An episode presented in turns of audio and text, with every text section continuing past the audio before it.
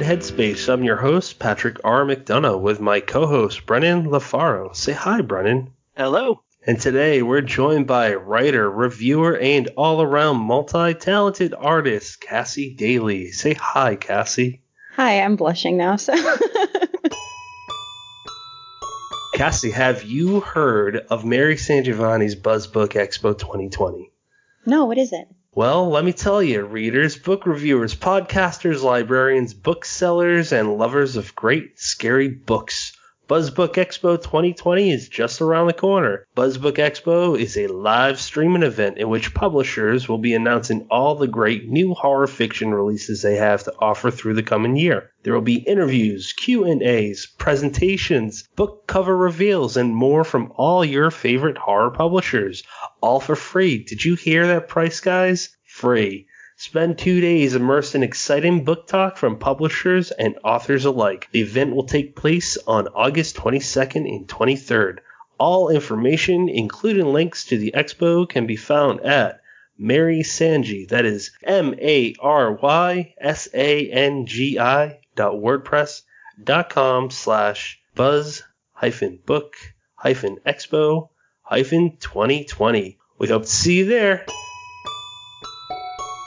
Uh, Cassie, thanks for joining us. We've wanted to talk to you for a while now, so this is pretty awesome, especially with uh, some news that came out today. Thank you for having me. you want to talk about that first? We usually have a baseline question, but I'm very excited to hear just whatever you have to say about William Morrow. You are a, uh, what is it? I know a reviewer, but what do they call it? A um, so like one of their influencers, they put out an influencer call a while back, and I actually I applied for it and I didn't think that I would get considered for it at all. Um, so I kind of forgot about it just a little bit. Um, and then I got an email saying, Hey, congratulations, choose your books for August. And yeah, I'm pretty excited about it. So they are going to send you books each month, I guess. And they're in a genre that you can pick. So mine is like, I guess, thriller, horror type. Um, not that I'm not open to the rest, but I just, I don't really read a lot of like romance or anything like that. It's not my super jam, so uh, I'm gonna go for the thriller stuff. Um, I saw one on there that was also like a true crime book, so it seems like it's going to be a little bit all over the place, but I'm excited because obviously I'll be getting some books a little bit early, and then I get to talk about them and promote them a little bit, which is cool. That's really exciting. William Morrow's a big deal. Like they're they've been around since the uh, you know the late 20s, and um, they're huge.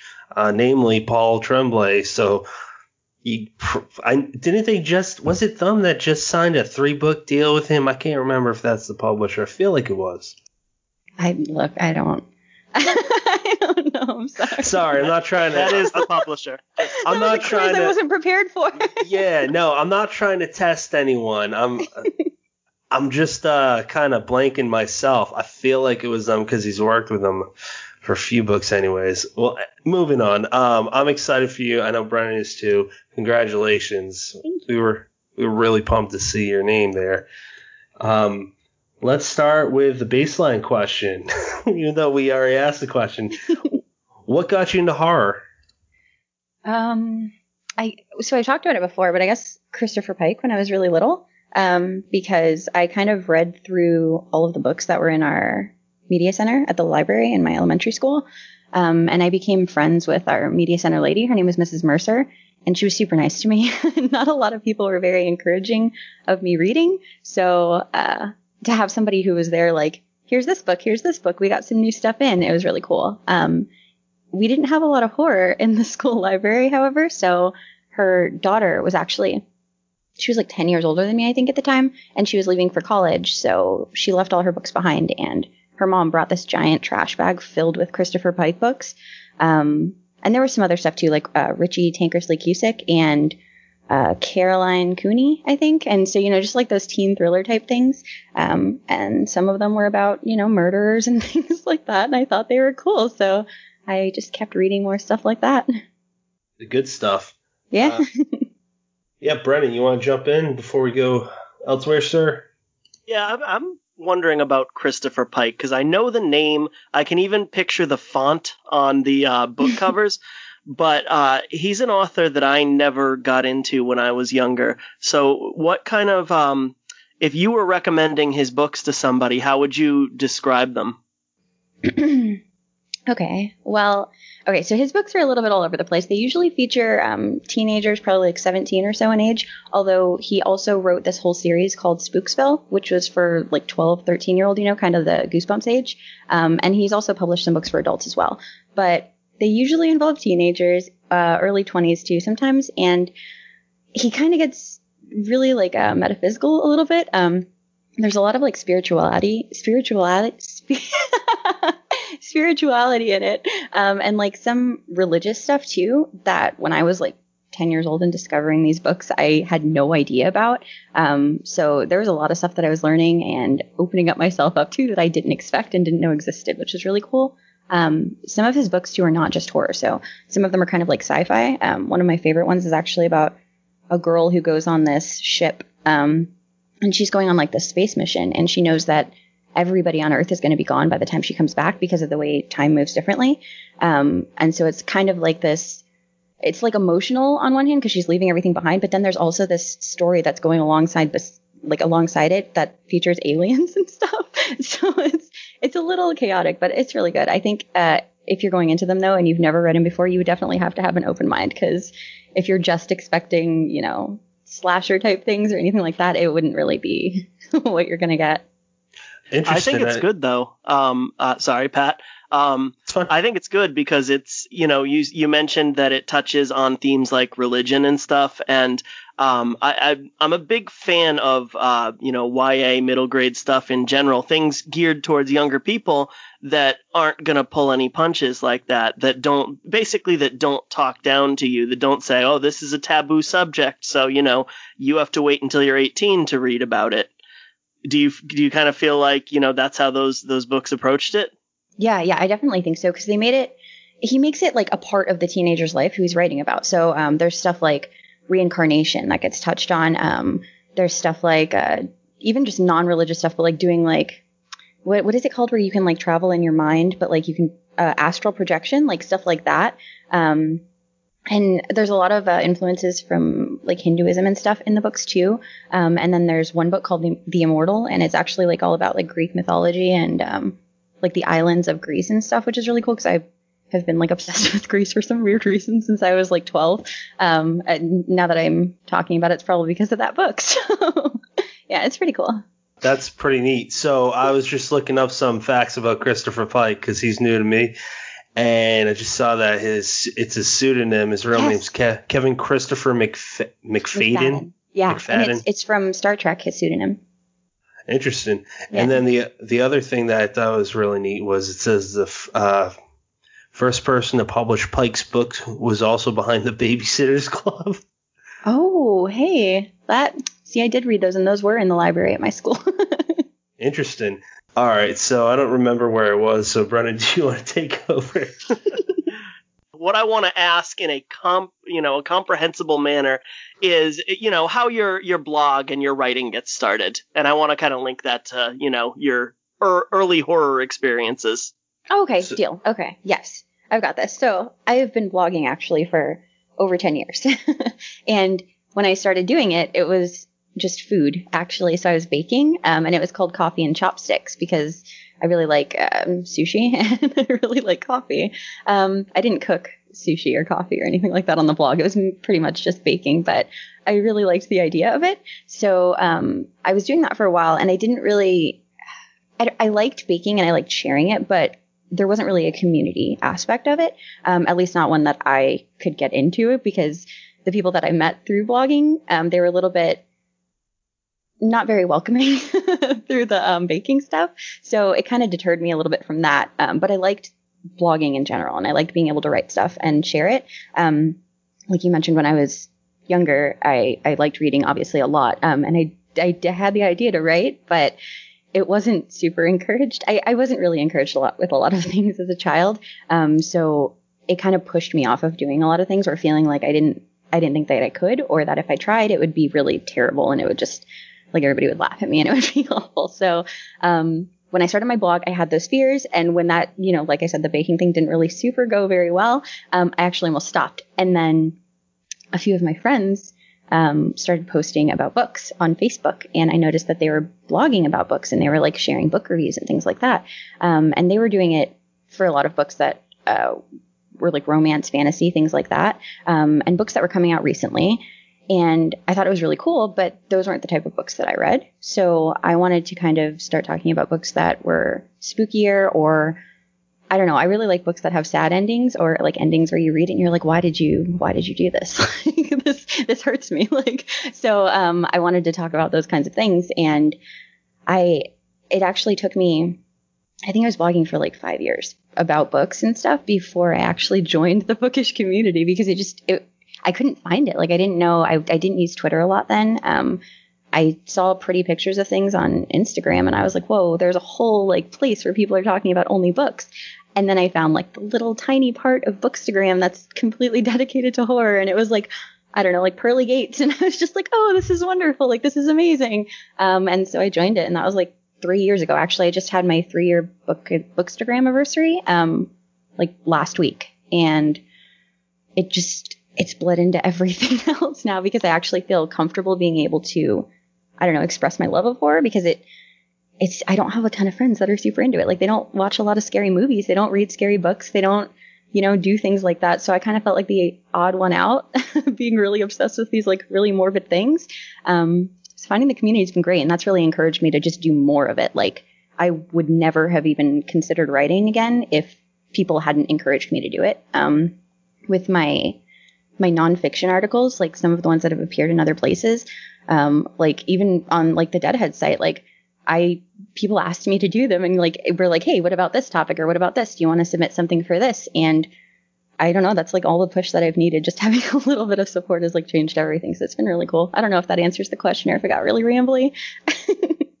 nope, that's absolutely perfect. You know, you um for you you kind of has made that pit stop in the baking community, but um you know, as far as translating a love to read uh, of reading into um, a, a, way to kind of express yourself through writing, you know, that's the exact path you went down. And, you know, it's so disappointing to hear that, you know, you weren't encouraged uh, as far as this or that or the other thing. But at the same time, like anybody who follows you, like you're you're a jack of all trades now. It's it's it's almost seems like you kind of have your hand in a, a, little bit of everything, and uh, it's a, you know it's all you know wonderful. I love I love seeing it go by on my feed. So there's not really a question there, but um, I, I think it's kind of cool that you built yourself up in that way and you know gained that self confidence to go in that direction. I don't know if I would say I have self confidence yet, but definitely gained that semblance yeah. of self confidence.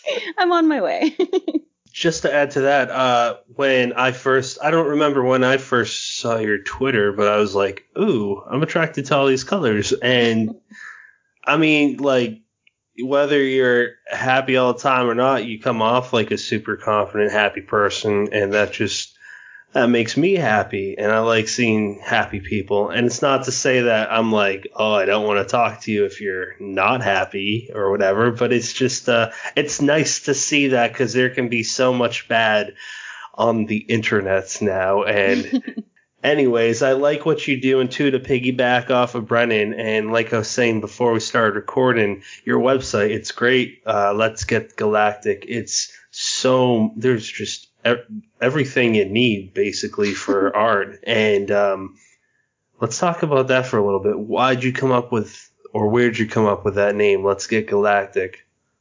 Um, so I, I'm, I grew up watching Star Trek with my dad. Um, so I really like sci-fi and just anything spacey. Um, and I like the word galactic. So that's probably not the most you know, exciting answer for you, but I kind of combined those things and named my blog after it. I, oh, hey. I want to kind of try to switch it and say it's like, oh, books that are out of this world or something like that. we're working on it. Did um, I don't really know how to describe this one book. It's sci-fi. I just don't know what kind of sci-fi. Well, genre. It's under like biopunk and science fiction. Uh, have you heard of Paolo Bacigalupi? No, I don't. Actually, I think.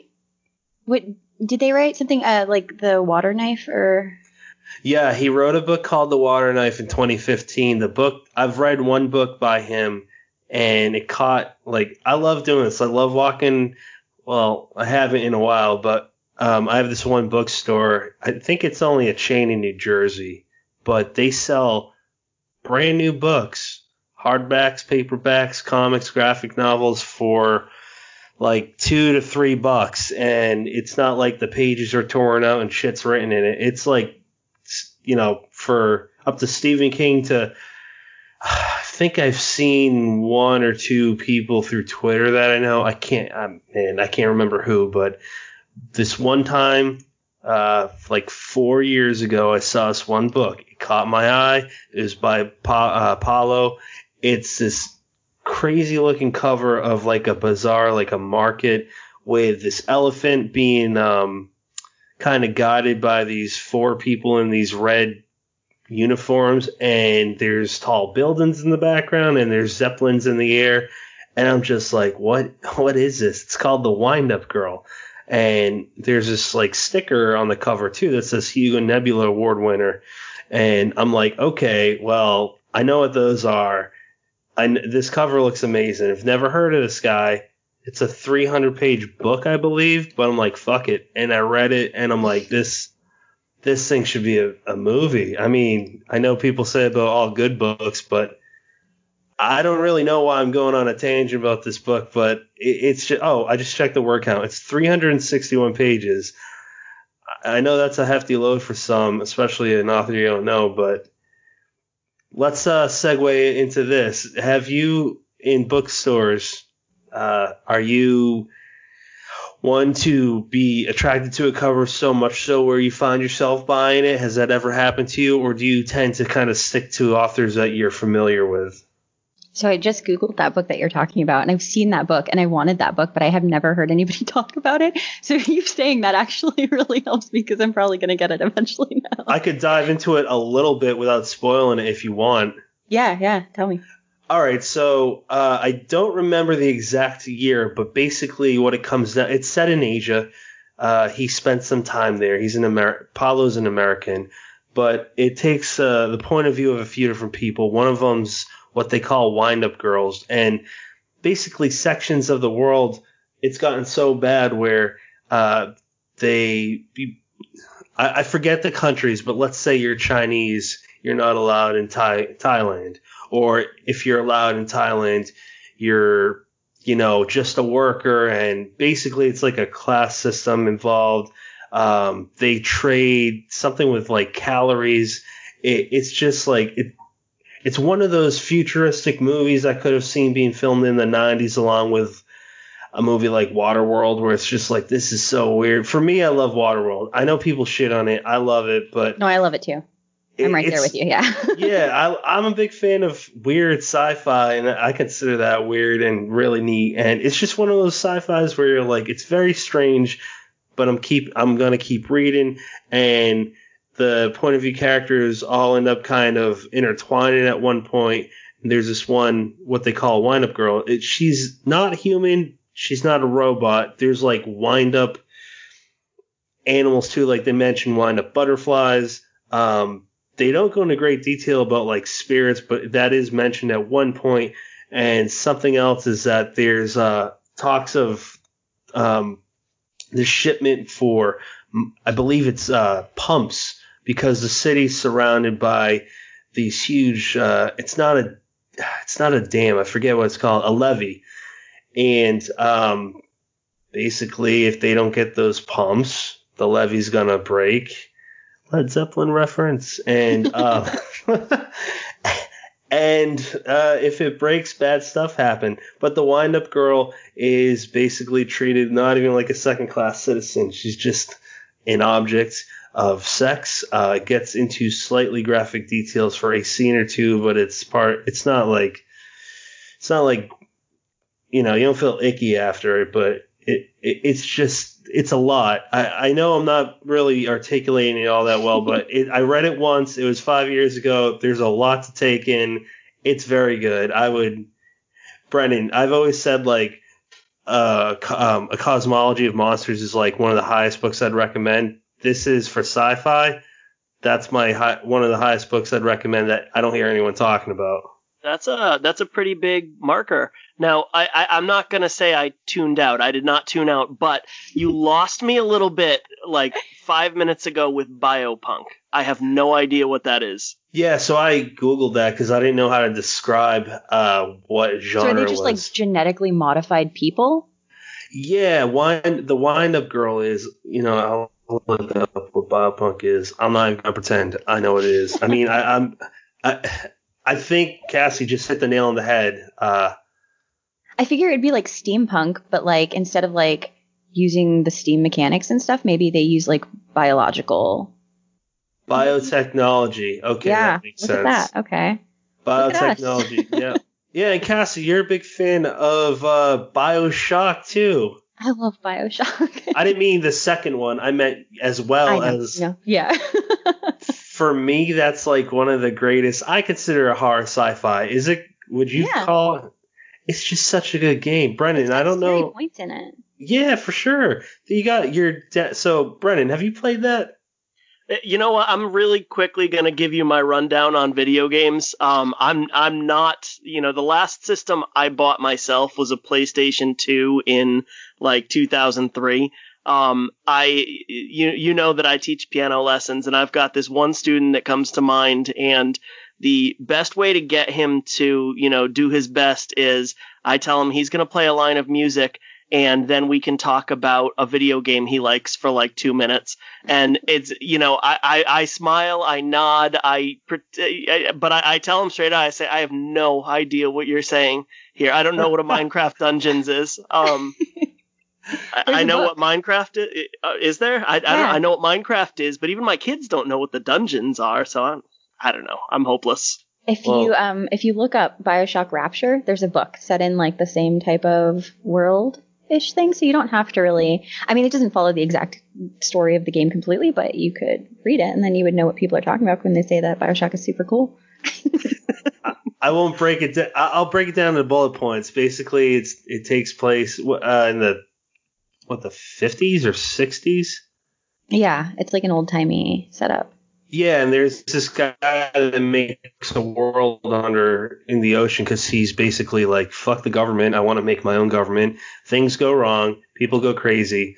Uh, they modify. Basically, have superpowers at one point. Um, and there's these things called big daddies where they're just these massive. I don't know if they're even human at this point, but they're people in like a a scuba diver outfit. Only they got like drills on their arm, and basically, if you get hit by it, you're gonna die painfully. And there's these uh, little girls called little sisters. They're creepy. If it was a book, uh, well, she just said there's a book, but for the video.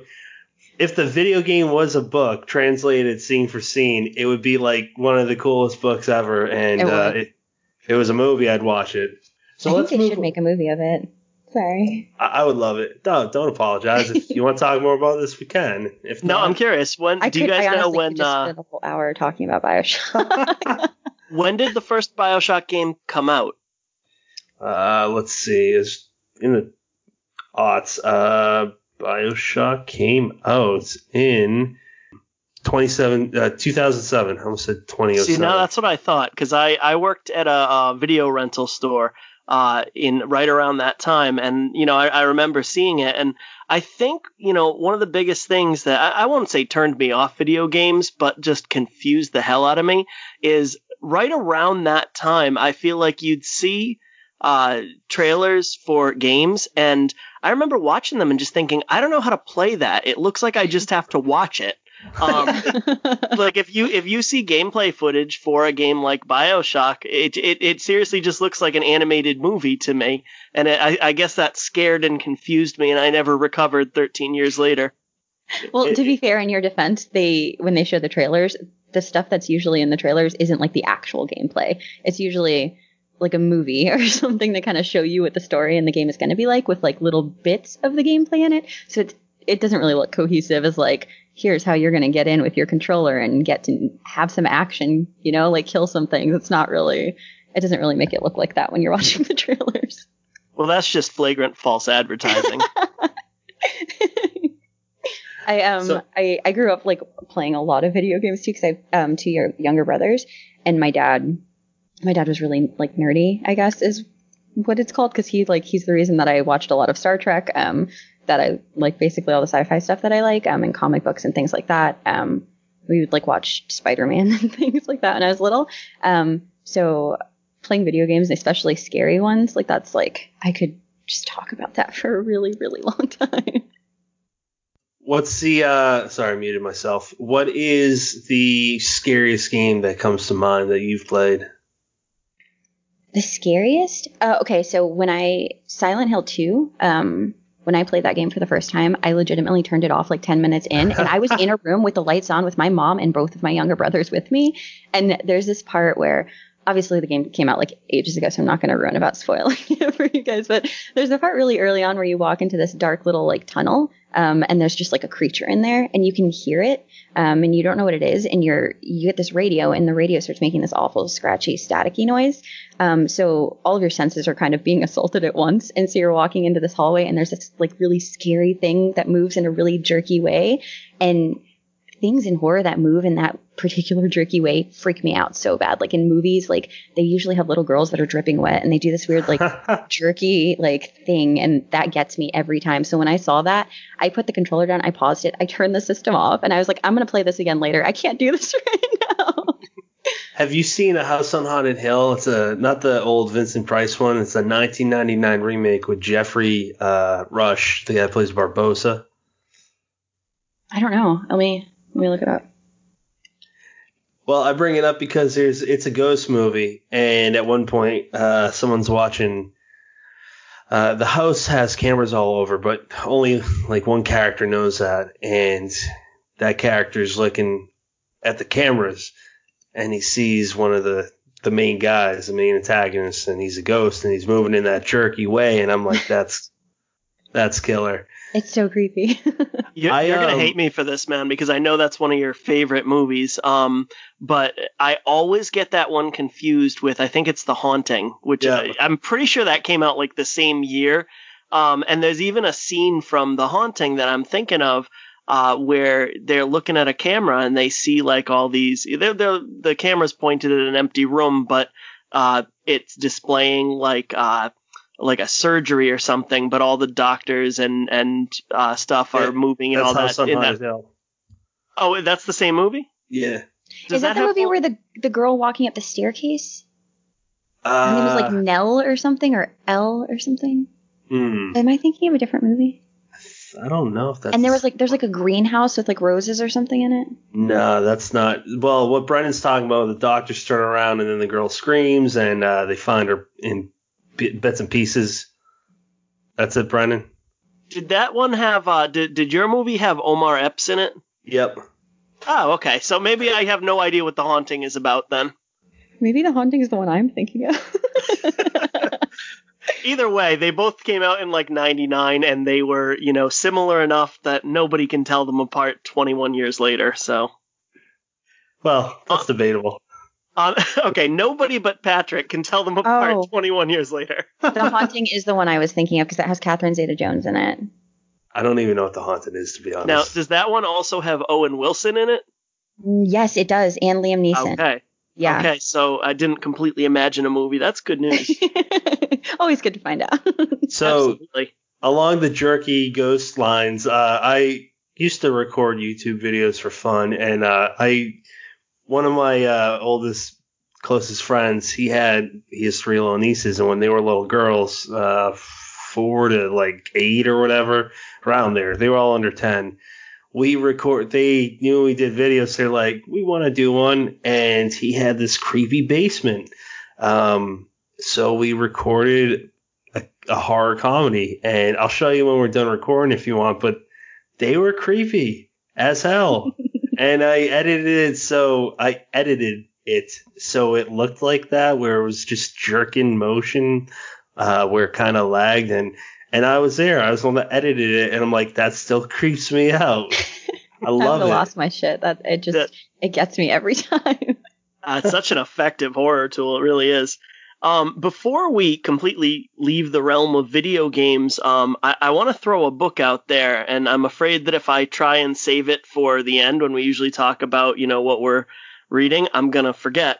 But um, I'm I'm in the middle of this book right now called Negative Space. It's uh, put out by Dark Peninsula Press, which uh, I think this is their first anthology, and it's survival horror. It's basically the guy who edited it is a huge Silent Hill, Resident Evil fan, and he wanted to compile a big list of stories that were in that same vein. And you know, despite the fact that I'm not you know a huge video game person.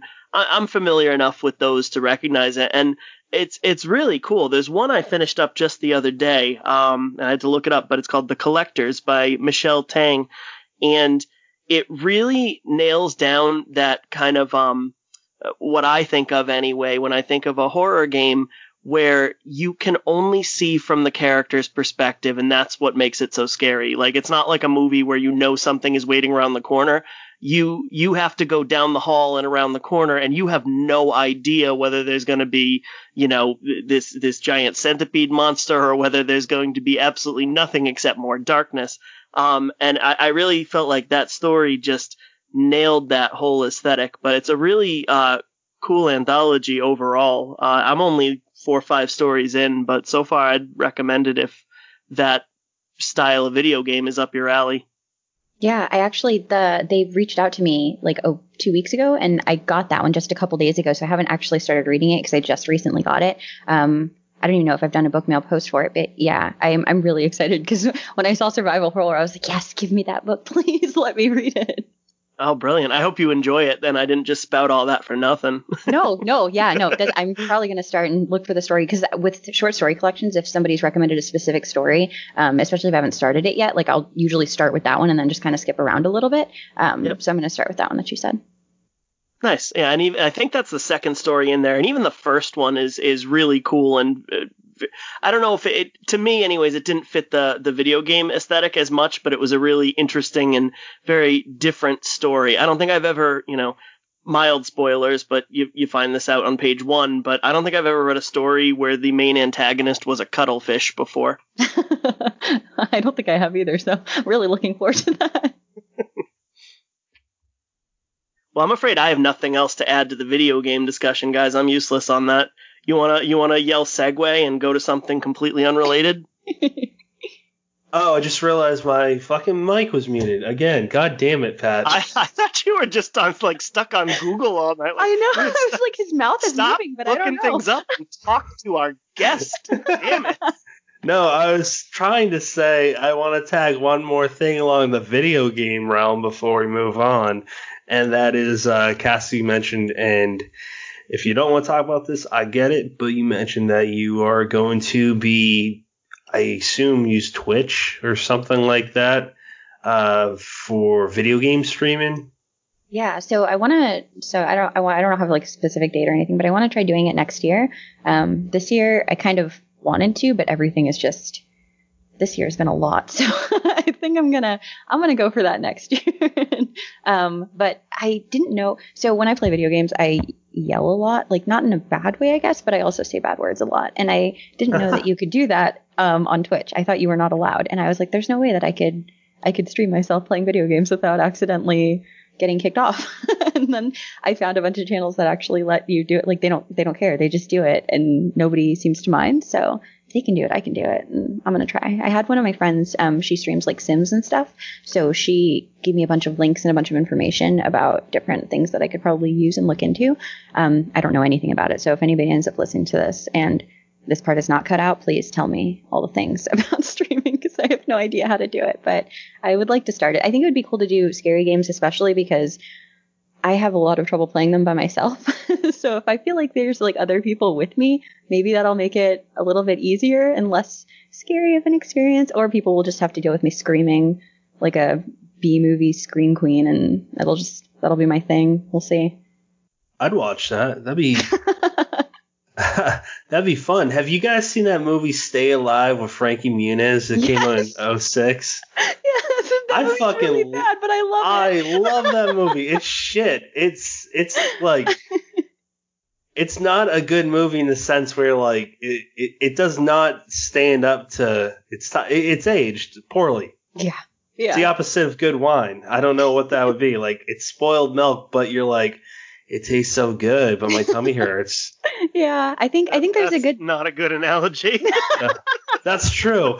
Brennan, you got a good analogy or Cassie? You got one I that mean, my makes I, sense? I, I don't. I just got advice. Uh, advice: don't drink spoiled milk.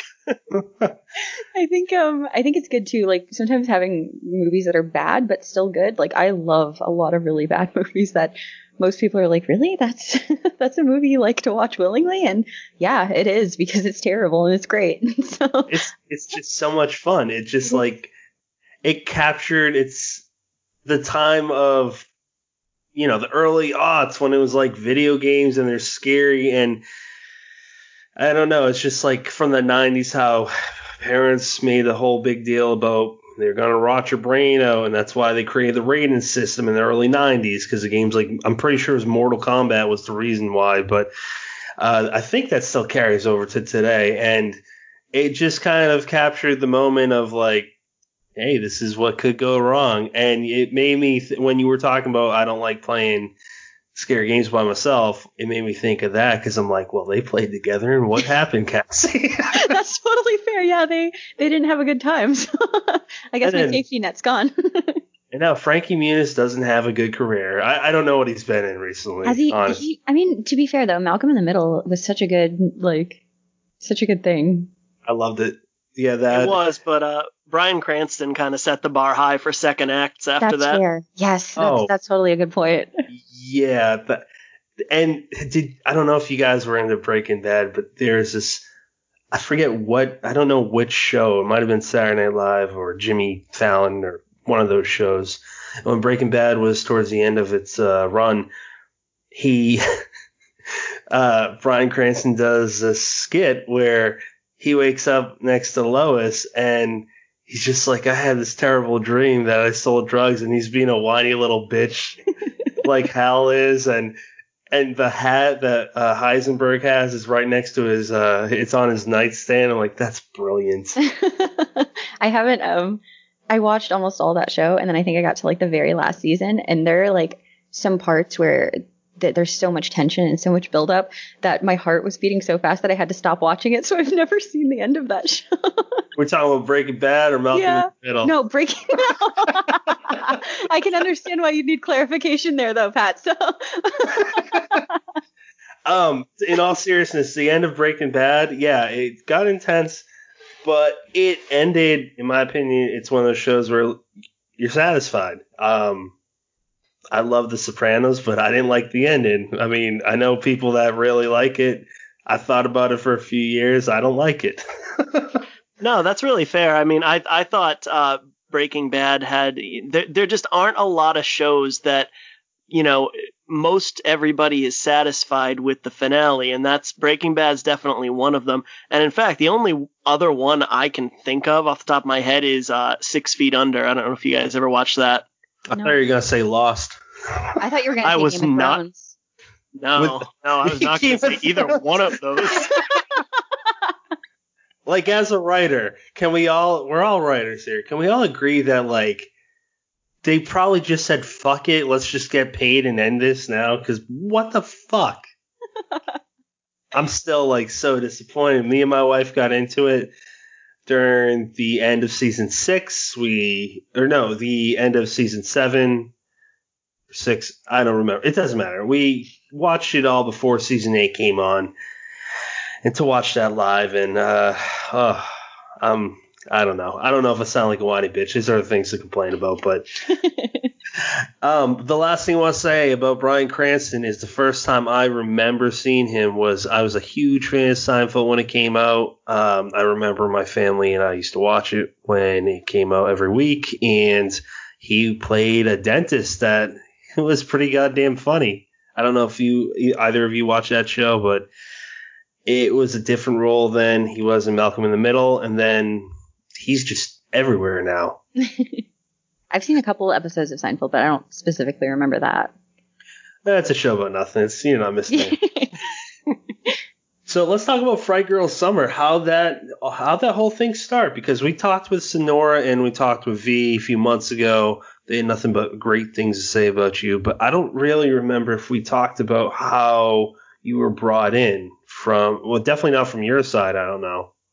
Um, so I heard that they were doing it, and I just kind of I asked them, like, can I can I submit something? They they told me that I could submit some sort of art stuff too, um, and so I think that's originally what I was going to do, but I had been like kind of quietly working on that short story for like the like a week or two before that, um, and I didn't know what to do with it. I wasn't sure if I wanted to like submit it anywhere or do anything with it publicly, um, and I was really scared in general about it because I didn't. I was really worried that people wouldn't like it because it, it obviously you guys read it, but it, I'm not going to say like a huge spoiler or anything, but it doesn't have like a super happy ending. And a lot of the stories that I have thought of and think of do not have happy endings. And so I was really worried that people would hate that about it. Um, so I shared it on my Patreon and the people there were really, really nice and they were very, very supportive. Um, and then I put it through a couple, like I revised it a little bit more. And then, um, David see this is one of the names that I might get wrong. Um, Sodergren, you know, he wrote, uh, he does paperbacks and pugs. The he has a little cute little pug Boris. He's going to be one of the authors in my coloring book. And I asked him, I was talking to him about like writing stuff, and um, he was like, "Oh, well, send it to me, and you know, I'll read the beginning and just tell you what I think." And he actually ended up reading the whole thing, and then he did a full edit of it for me. And he was like, "Oh, this is like really good." And I didn't have like too much to do, but the stuff that I I could edit for you, I wanted to give you feedback on this because I think that it'll make you stronger, which I was very very appreciative because he he just like laid out things. He was like, "Oh, this is here's a tip for this, and here's a tip for this," and it allowed me to go back and kind of revise the whole thing.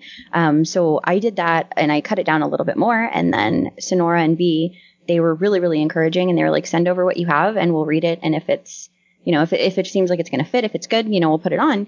And they were like, oh, we love it. So I was like happy crying about it a little bit because that was the first time I had, you know, sent it to anybody like who you know, people who were like published, legitimate writers that I respected, who I've, whose books I've read and like reviewed and things like that. So yeah, it was a pretty wild time, but they put it on the website and it's, I share it a lot because I'm excited about it. It's, you should.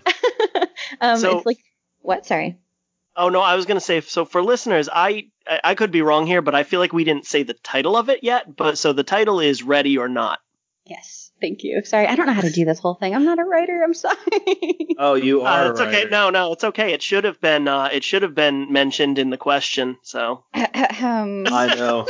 Fucking guy, Brennan. I got a lot to say about Ready or Not, but you jump in first. I, I, I have one simple thing to say. I, I loved it. Um, I felt like there was a, a, a part um, uh, it's so hard because I, I read it on my phone versus like a Kindle or a book, but I think it was about halfway through where the implications of everything that was going on just kind of slammed down on me all at once, and it mm-hmm. felt like a very conscious decision on your part. Um, and I it, personally, it really worked for me. I thought it was absolutely spectacular. Thank you. I don't. I'm not very good at accepting compliments. So thank you. Oh, that's okay. You can you can just totally ignore me, and we'll move on to a question, so you don't have to. but but no, I, I, I say that very genuinely. I um I read through it, and I immediately you know picked up my phone and and sent Pat a message. I said, "This is this is really fucking good." is, He's um, like, this isn't just like she did good for her first publication. He's like, this is fucking good. That's so. Somebody else said that too. They were like, "Is is this really your first one?" And I was like, "I mean, I'm I'm sure I have like other ones. Like when I was eight, I wrote a book called The Best Friend Feud Fight, literally feud fight in the same title. Like there's been some trash. so I don't want to make it seem like this is the very first time in my entire life that I've ever attempted to write something. Um, but it is the first time I've ever finished something like start to finish because I most of the things I've tried have just I cut them off. I'm like, oh, I don't I don't like this is going and I stop. So this is the first time that I've finished it. So it really means a lot, like a lot, a lot. Anytime anybody tells me they read it and that they liked it, even if they didn't like it, like just taking the time to read it, like thanks, thank you. Are there any Absolutely. plans to publish your trunk novel? Oh God, I. I, you know what happened too is, so remember when I said that I didn't get a lot of encouragement?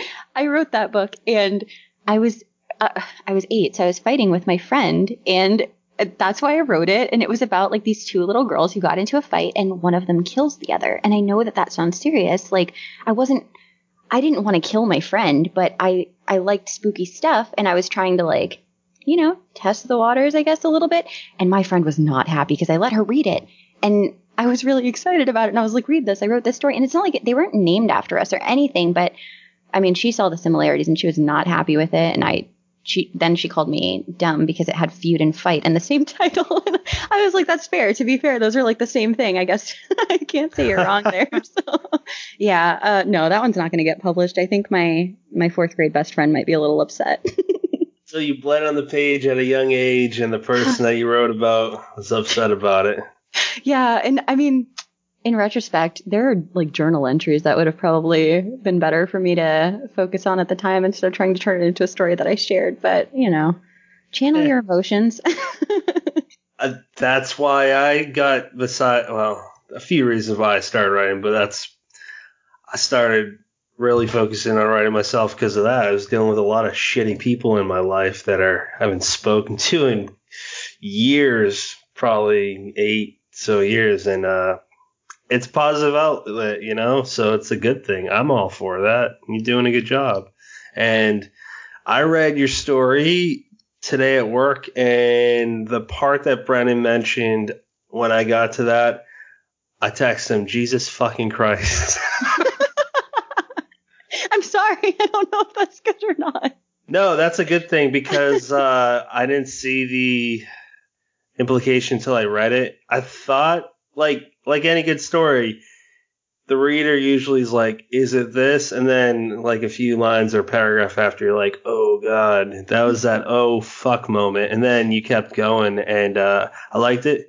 Um, editing wise, was, I mean, as far as I was concerned, I was like, I don't see any mistakes. It's pretty great, and uh, I hope you keep writing. I'm glad that you were uh, pushed to write because you're good at it, and you're working on a book right now. Um, I don't remember what it was called. I tried looking it up, but you uh, have a lot of tweets, so I couldn't find it. couldn't That's absolutely it. fair. I spend a lot of time on the internet, so I totally get that. Um, so I'm working on right now. I'm working on a novella for just because for fun. Um, I thought it was going to be a short story, and then when I started writing it, so what I do is I write these really quick outlines first, and I don't know if this is normal because I've been trying to like pick the brains of all of the writer friends I have, and I'm like, what is your process? What do you do? And I'm so curious because I feel like I'm probably doing things wrong. But um, one of my friends actually recently told me if it's working for you, then it's not wrong, and that was really really helpful. So I've just kind of been doing my own thing. Um, so I write like this quick little outline, like just a few paragraphs from start to finish of the story,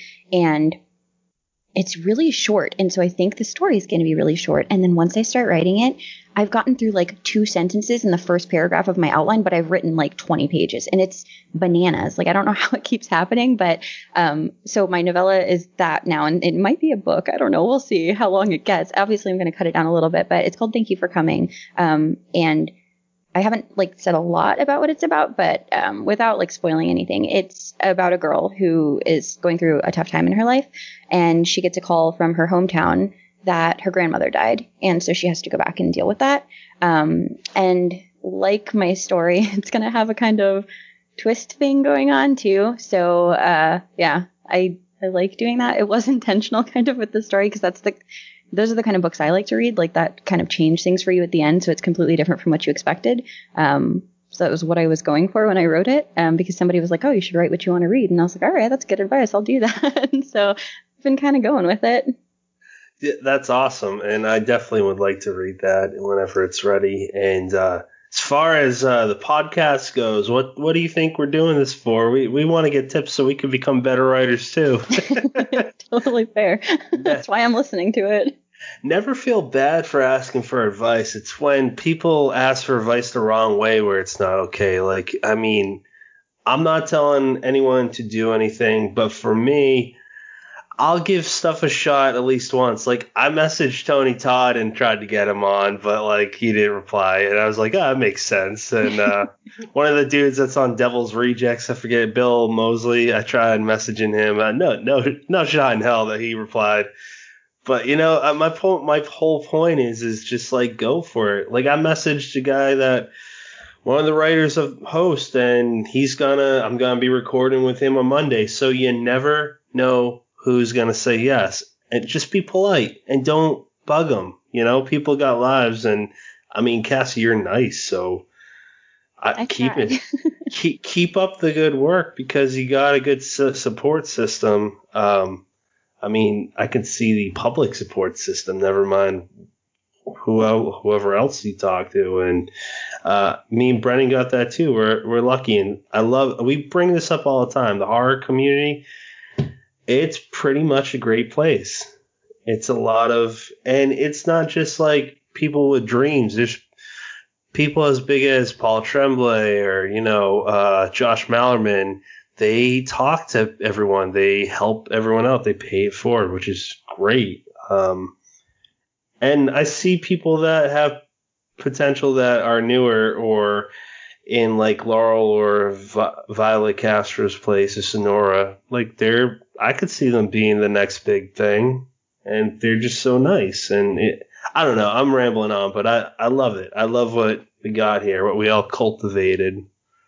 no, I, yeah, I agree. I think, um, I think all the people you mentioned, like they are, they are very nice. They've been very helpful. Um, Laurel and V and Sonora, like those people specifically are people that I've read and that I like, and that when I reach out and I ask them a question, I'm so grateful because they don't immediately either just ignore me or tell me to like, you know, fuck off or something. Like, I mean, because that, I mean, that that would be in my perspective, like you're, they're really good at what they're doing, and they're they're getting successful doing it because they're good at it, and Mm. for them to take the time to help somebody who is just starting out like that's that's really really cool i think because they didn't have to. Like they don't they didn't have to you know have me on uh fright girl summer for Sonora and v. Like they didn't have to feature me. They featured my art too. Like it's not it they don't have to do these things. And it's not just me. Like there there are so many people that are trying to boost other people and that are just genuinely trying to support and help each other. And i think that's really important i think it's really good because from the outside from somebody who's not in it like the idea of the horror community probably sounds a little bit I don't know, intimidating or scary or maybe negative, but it's it's like one of the most positive online communities I've ever ever been a part of or I've ever like seen. It's it's bananas cool. I love it. Yeah, it's fantastic, and um, I, I don't know. I just like talking with like those ladies I would just mention. Brennan and I actually talk about this often. Uh, they're not knocking guy writers. We love plenty of them, but there's just so many good female writers. And personally, just speaking for myself, I like the era we're in right now where horror is hot again, and uh, it's gonna go through a cycle, but you know we're always gonna be here for it. But we're at a time where it's just like everyone's starting to kind of get an equal chance um, or at least it's start things are coming to light where everyone's starting to get an equal chance. You know, it really doesn't. It's not like only white old guys are getting all the shots now, or maybe they are, and it's starting to. I don't know how to word this correctly, but I think am it's, seeing. the change is coming. It's starting Yeah. to happen, I think, and we're heading in a good direction.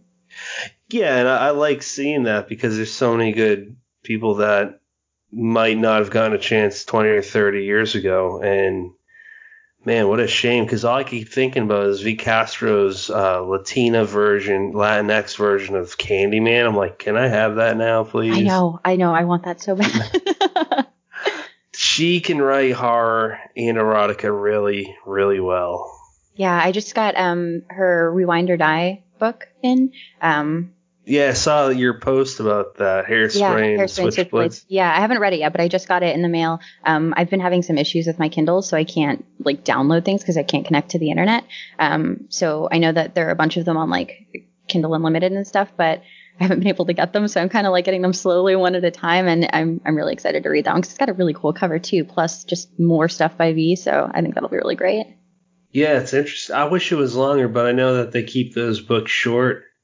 Yeah, yeah, they all have been uh, like they're pretty short. They're quick to get through, which I like. I've been loving short books lately. They're really good for my time frame. Like I don't have a lot of time to read, so being able to just sit down and read something in an hour, that's been really useful.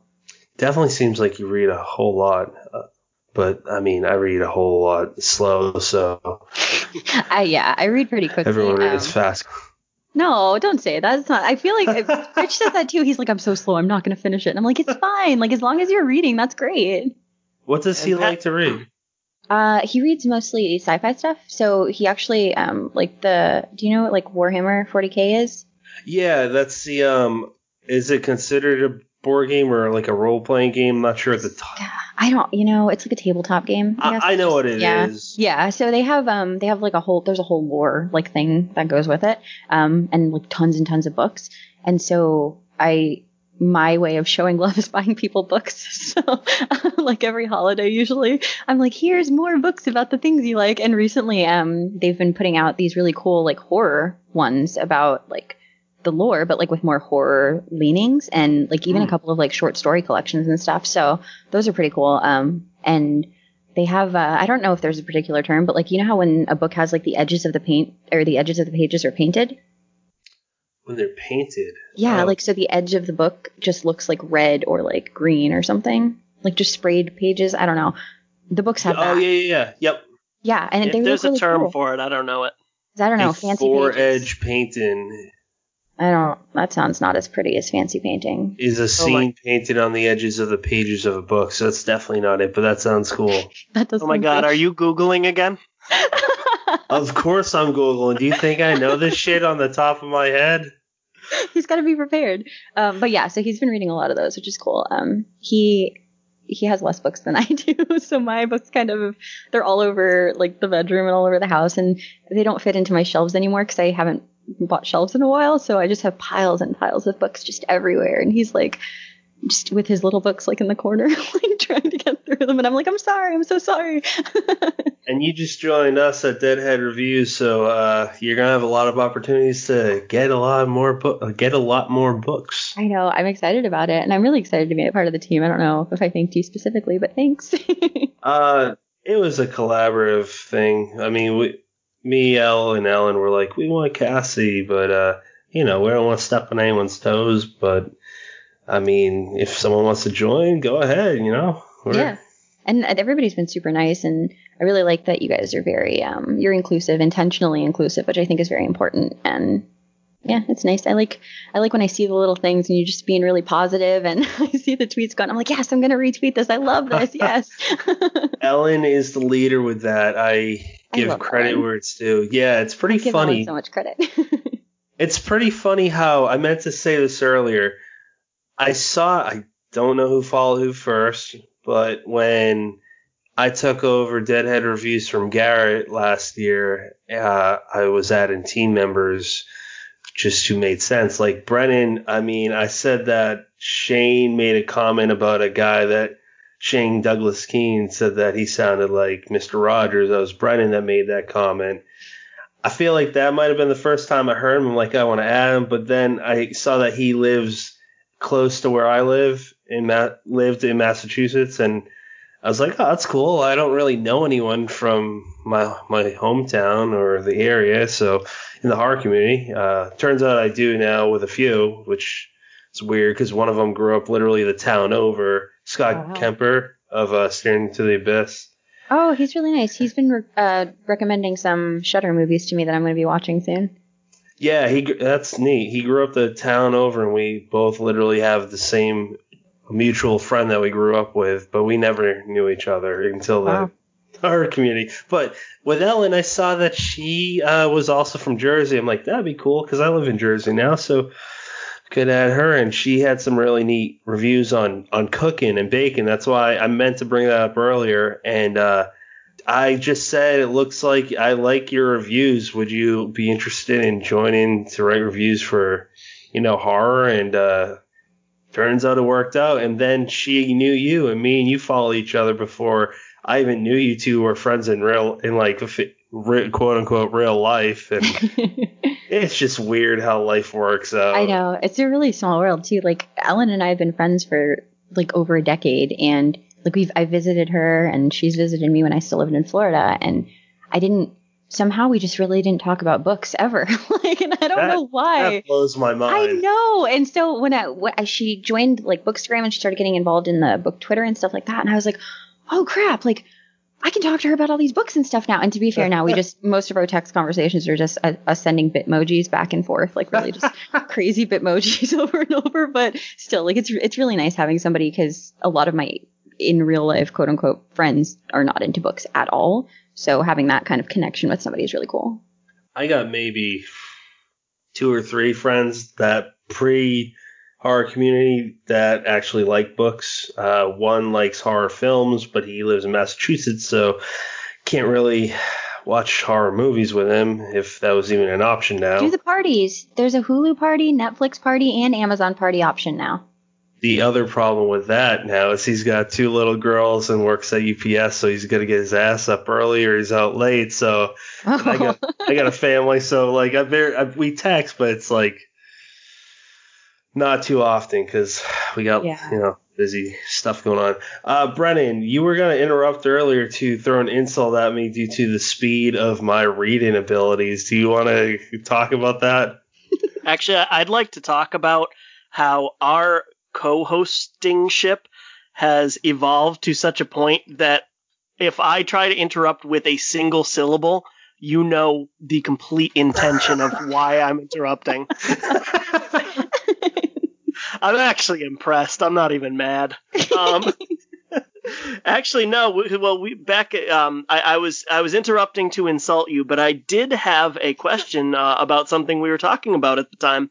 You know, we were talking about just how many great uh, female horror writers there are right now. Uh, we, and we mentioned Laurel, we mentioned V, Sonora, there's Gemma Amor, there's S.H. Cooper, and you could go on and on. And one thing that they all have in common is they are all on the table of contents of uh, We Are Wolves. And Cassie, so are you. So I kind of want to hear how that came to be. Oh, I'm so excited about that. um, that so I honestly I don't know how that came to be because it just they started talking about it one time and I saw it in their tweet when they you know kind of posted a little bit of a teaser and I at that point like I nobody had reached out to me or anything so I didn't know that I would have any involvement. So I was just really excited because I was like ooh another book I'm going to add to my shelves and this sounds like something that I can totally be about and I'm like super into this because you know they they pitched it as being for women who have you know suffered from domestic violence and sexual harassment and abuse and things like that which um, you know i have i'm not going to go into but i have a history of dealing with um, you know both in childhood and just as an adult. So having such a positive like a positive thing going on out of something so negative i thought that was really really cool um, and then laurel actually messaged me and asked if i wanted to be a part of it and i'm i'm pretty sure i like dropped my phone like i lost my shit can i can i say shit is that okay Oh, fuck no. yeah, no, I totally lost my shit. I was so excited about it. I could not, I couldn't handle it. Like it was, it was a lot. I am, That's that's great. yeah, I, Ah. I, there are so many people that are going to be a part of it too. Like you said, like there's so many people that I've been reading for years now that I can't, it's like mind boggling that I'm going to be in a book with them. It's crazy to me. Um, yeah, G- Gemma Amor wasn't she? She's the one that's putting it together, right? The cover's based off of her, and I know it's getting published through. Apologize if I mess Very- up her name. C- Cina. Yes, Right. that's it. Cina Okay. Pelayo, Pelayo. I'm not sure how to say her last name. Yeah, so- Paleo. Yep. Yes. Okay. So um yeah, and the the drawing that Gemma's actually doing is based off of her. So it's her face like and she turned her into kind of like a I don't want to say monster, but it is a monster because that's what they called it, but it, it's so beautiful that you know, it's a beautiful monster. Um It, it's based off of Gemma or Cina. Cina, Gemma drew it based off of Cina's uh like a selfie of her. Oh, cool. yeah. Cool. Yeah, and it's super cool. Um, and then Burial Day is actually Cina's publishing house, so she's, you know, doing it, and then she's also going to be one of the writers in it. Um, and then Gemma and Laurel are, I think the word is like collating it because they're it's it's they're they're picking all the specific things together and putting it together very specifically. It is. Let's talk about Laurel real quick because Brennan and I have pretty much. Uh, I think it's fair to say we're neck and neck with like sitting. This is a weird way to put it. We're neck and neck watching her career from the spectator seat, uh, meaning that he read Whispers in the Dark a little bit before I did, but I read it I think a few months after. Maybe I'm wrong on that, but then we just kind of we we became friends with her pretty much around the same time, and we're watching her on Ink Heist, and we both remember how she said that she is not someone that writes short fiction, and guess what? She kills it, and now she's going to uh, blow up more than probably some people want to realize at this point because she's she's got the potential to. Like she's she's fucking good. She's someone that can be like on Josh Malerman's level. She is amazing. Yeah. I um so to be honest with you, I'm already planning a volume two of my coloring book because there were a couple of authors who I didn't read until this year, and the list I had I made last year. So when I started working on my coloring book, it was last October. Um, and there have been so many people that I've read this year that I hadn't, you know, read before that I didn't think to put into the book. And Laurel's one of those people that I'm like, please, like, oh, I love your book so much. Like I read, um, I read Whispers in the Dark earlier this year, and then I just read Finished Crossroads. I actually have a review going to my blog tomorrow. Um, and both have just been so good. And they are very different in length. Like Whispers is obviously longer, and then the other one is much shorter. And I'm really, really excited to see how her contribution to the collection goes because I think it's going to be amazing. I think the whole thing is going to be amazing. I'm. Can you talk about that a little bit? Uh, your coloring book, like, is it is it just like how, how about I ask this? what is it about? What how do how are the authors involved? So it's called the Horror Authors Coloring and Activity Book, and it is going to be a book that's kind of broadening the horizons of people who read horror who maybe only know of like the bigger named folks that are in the industry. So um, obviously when you think about horror, if you think about horror fiction, you'd automatically go to like King and stuff like that. So I wanted to kind of highlight the community and the people who are maybe not as widely known, but who should be, because like you said, they have the potential to be just as popular and just as marketable and just as, you know, read by a ton of people. And they could be household names if more people knew about them. Um, so I thought it would be really cool to make coloring books so that people could buy it, even if they only know like one or two of the authors in it. There are going to be 20 authors featured. So 20 names. Um, each person is going to have a couple of books or stories or anything that they want to highlight. It's going to be on their coloring page. Um, the coloring page is going to feature each of the authors. And you know how like my ToonMe style is like half of them is a tune and half of them is just their normal face. Yeah. Um, it's going to be like that, except the whole thing's a cartoon and half of it's going to be a monster and half of it is their normal face. when is that? When's the first one come out? Uh, it should be coming out at the uh, pre-orders will be available at the end of this month. Um, I'm hoping to have it out at the beginning of next month. Um, Okay. I'm I've got to order the proofs in and get them and see how that goes and see how it looks because I've never printed a book before and I'm using like a website online. So we're gonna see how a coloring book works out. But um, yeah, it's gonna have 20 author pages and then 10 activity pages. And the activity pages are going to be a mix of I don't know if you're familiar with bullet journaling, but um, do you know what that is? I'm not. What is that?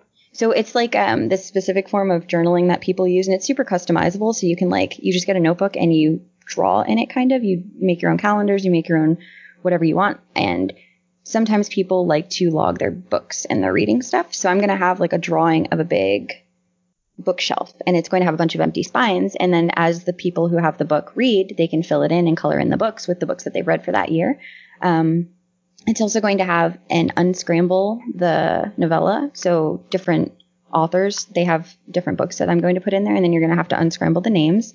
Um, there's going to be a connect the dots kind of cover page to feature a couple of different cover artists. Um, and then there's also going to be uh, um, like Mad Libs, I think it's called, like a story. I'm calling Yeah. a day at the bookstore and it's going to feature the authors and it's going to be as if you're, you know, visiting a bookstore for a signing and all these authors are there. Um, so yeah, a lot of little activities. I'm also going to highlight some publishers. So indie publishers and cover artists, people that do a lot of work but maybe aren't as known as the exact author's name, you know, when you're reading a book. Hmm. So I thought it'd be cool, kind of little community spotlight. That's great. We need more of that. That's what I want to do too. That's what me and Brian are trying to do with the podcast. That's what we try to do at Deadhead Reviews. If it, you know, if there's so many people that do that, who knows? Maybe there can be what all of us have intended is uh, more names besides Stephen fucking King and Anne Rice in the uh, you know goddamn bookstores.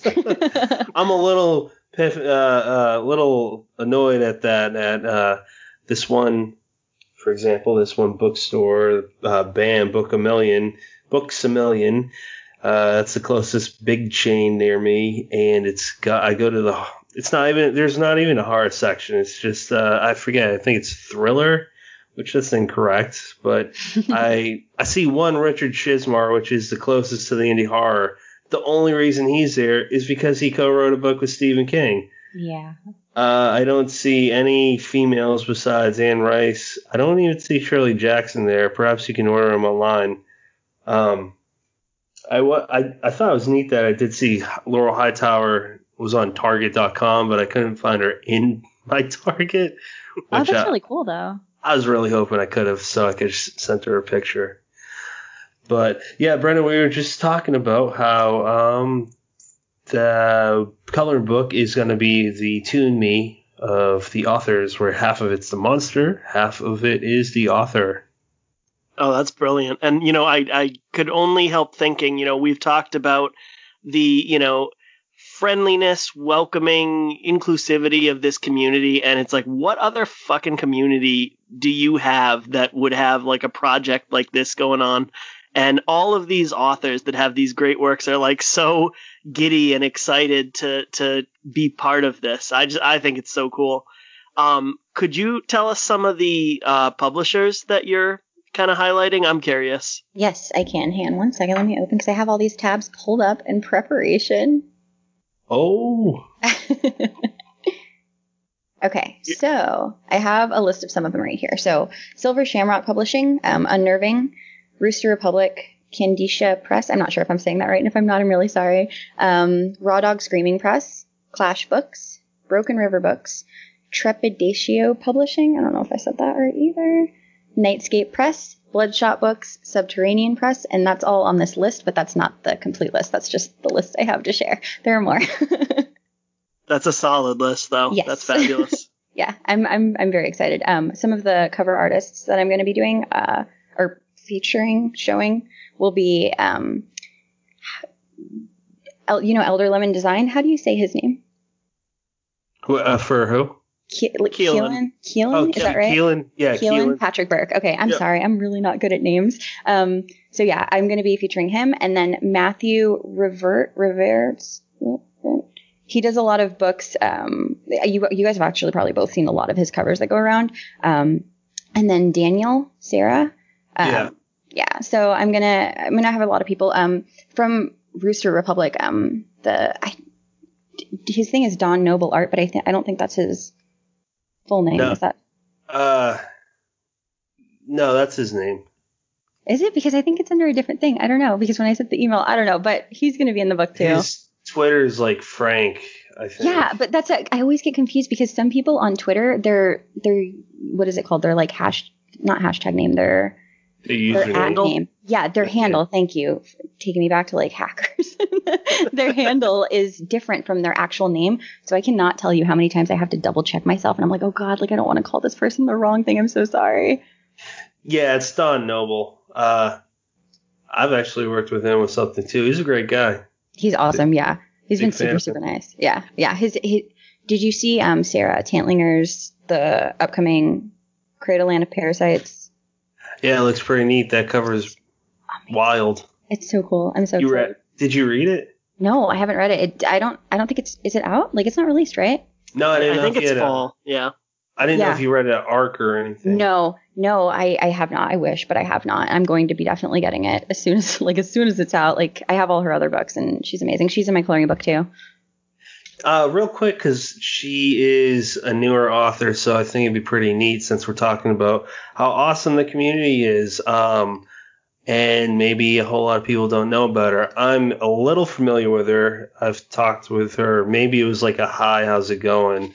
But Bree, um, forgive me if I got this wrong. Bree Morgan. Yeah. Bree, it's is it Bria, Brianna? Look, I'm going to be honest. I'm not sure. I'm say- sorry. Let's just I say love her. let's just say Bree Morgan. She's got a new book that came out what a few weeks ago, I think. Yeah, just recently unboxed. Yeah, I haven't. I've seen it. I've seen the cover all over. Um, she seems like a real sweet uh, person. Uh, have you guys talked for a while? Like, do you want to tell us a little bit about that book? Yeah, yeah. Um, so I met her through Bookstagram, actually. I think it was. Um, and it was just she was posting a lot of her like she. This isn't her first book that she's written, but this is, I think, her first real solid, you know, uh, intro into horror. Um, and it's written as a play, which I think is really unique because there aren't a lot of other things that are getting released that are written that way. Um, but she's actually a playwright, so she's written things as plays in the past, so she's totally familiar with it. Um, and it's I really love technology done in like a dark, twisty, horror-y way. So um, I don't know if you guys read Ghoster by Jason Arnopp, um, but that came out like last year, I think, and that was one that kind of dealt with phones and creepiness and not knowing what was going on. So when I figured out that that was like its own little niche genre, I was very excited. So I've been trying to like gobble up everything else that I can. Um, and hers is actually about this guy who runs this paranormal like vlog online, um, and he has a ton of followers and things start going bad for him after an argument with his girlfriend gets publicly posted. Um, and none of that's a spoiler because it's all in the book um, and on the you know Goodreads summary and everything. Mhm. But so start things start happening, and it's it like I said, it's written as a play, which is really cool because when she writes it, you, she frames the scene, so you can kind of like get such a good idea of how it would look as if you were staring at it from the audience, which is a really cool perspective in books because it's not, you know, that it, they're com- so different from movies that that's not how they're written. So reading it like that for me was like such a cool experience because I was like, this is like watching a movie. This is like reading a little short story. Like I really love this. Um, yeah, it's really good. I liked it. I would highly recommend it. So, Cassie, I have a question that kind of piggybacks off that and deals with your um, overwhelming pile of books taking up your place. So, I'm wondering if you could, and I'm gonna I'm gonna leave this open for you so it doesn't you know back you into a corner. But uh, what are some of the best things, whether they be novels, novellas, or collections that you've read this year so far? Um, like specific titles or Yeah, yeah. What are some of your like if you if if if the year ended now, which let's let's you know be honest, it could end tomorrow. Who knows? Um, if, Oh, I hope not. year- I don't know at this point. Um, I yeah, I mean I couldn't put it past 2020 to be honest. but if uh, if you had to put together a year end list right now, what are some of the titles that you would recommend to people? Okay, let me think. Um, so pulling from the stuff I've met, read most recently, um, I read a lot of a couple of the Rewind or Die books, which are really good. Um, Cirque Berserk, Hell's Bells, um, the Hailey Piper one, which it has a longer name. Benny Rose, it, uh, the Cannibal King, that one. Um, those three have been like really good standouts for me. I really, really loved those, and they're all shorter, so they've been really great. Hailey actually has another one that's called An Invitation to Darkness, and that was another short one that I really liked. Seeing Things by Sonora, uh, that was really, really good. I really like that one because it's told from a younger perspective, which I don't think we see a lot in horror, especially in horror that can be read and enjoyed by adults. Sometimes if the person in the book is like 12 or 13, then it's a little bit juvenile, and hers wasn't at all. Like, I really loved it. Uh, aside from that, I read uh, Matt Serafini's Rites of Extinction. That one is really good. Another novella. I'm I'm, I'm going hard with the novellas, okay, because I really like them. um, They're they're, pretty. Uh, they're an attractive option. they're- because they're so short and you can just fit them in like so easily. Um, I not a novella, but The Luminous Dead by Caitlin Starling. I read that one at the beginning of the year. Did you guys read that? No, I just heard. I heard about it on Ink Heist. Yeah, it's I, I, a lot of people have been talking about it, and it had a really cool cover. It has a really cool cover, and when I saw it for the first time, I actually thought that it was like a submarine or something on the cover. Like I didn't realize what I was looking at, and then when I got the book in person, I was like, oh, like this is a hand there. Um, so that was really funny, and I really like it. Um, Michelle Renee Lane, she's going to one of the people that's going to be in my coloring book. I read Invisible Chains by her earlier this year, like I think January or February. Um, and I thought that was really important because it's told from the perspective of a girl who, you know, she lives on this place and she's a slave to these people that hurt her and are really, really awful. Um, but it's also done with like this supernatural kind of twist. So they're like vampires and stuff in the book as well. Um, and I really liked it. And I thought, I thought it was a really good book because it was really painful to read. And like I said, I like stuff that is kind of sad. Um, and it doesn't shy away from the painful parts, but it also doesn't make it so that it's like, I don't know, it's not like excessive or anything like that. Like it was just really well written and I loved it. Um, and then two books that are coming out later in the year that I really loved were Clown in a Cornfield and that one's by Adam Cesare and then The Loop by Jeremy Robert Johnson. I think those have August and like so later this month and the next month releases. I haven't think you're heard right of the that. loop. The loop. oh, have you The heard? Loop is good. Brennan, have you heard of that? I have heard of it. I ha- I have not read it. Um, but it's I I have um his collection, Jeremy Robert Johnson's Entropy in Bloom, and I read it a uh, long time ago. It's it's interesting. He's one of those authors that I stumbled across completely randomly a few years ago, and then was you know once I found my way into this whole indie horror scene, I was like, ah, oh, this guy's here too. Um, but no, I hear good things uh, about that. That it's it's very uh, unique. Would you would you agree with that, Cassie? Yeah, it is. It is. It's, I. It's actually like it's marketed as Stranger Things meets World War Z, but I thought it was.